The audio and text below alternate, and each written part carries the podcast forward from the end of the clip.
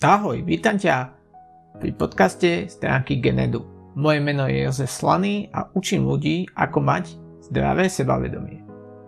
Poďme na to. Dnešná téma je Prečo sebavedomie nezískaš za noc? Poznám mnoho ľudí, ktorí majú problém so sebavedomím. A myslia si, že môžu to zmeniť nejako rýchlo.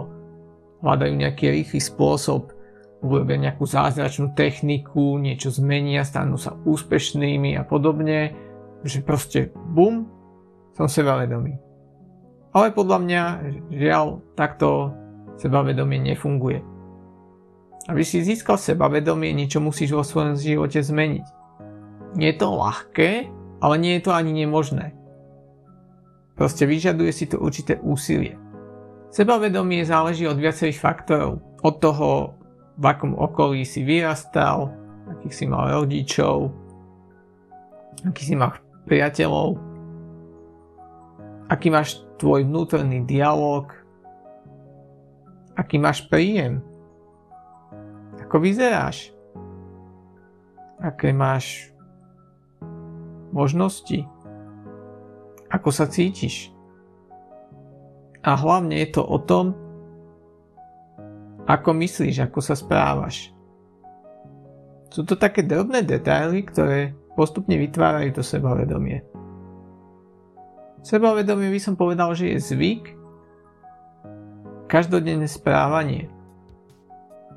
Uvedem niekoľko príkladov takého sebavedomého správania, ktoré možno niekto robí nevedomky, ani o tom nevie. Človek, ktorý má sebavedomie pri chôdzi, je vystretý, má bradu mierne hore, keď sa s niekým rozpráva, díva sa ľuďom do očí, usmieva sa, nebojí sa vyjadriť svoj názor. Keď s ním niekto nesúhlasí, dokáže to prijať a neháda sa zbytočne. Proste vyjadri svoj názor, niekto si nesúhlasí, povie v poriadku, na tomto sa nezhodneme a ide ďalej. Proste neháda sa zbytočne.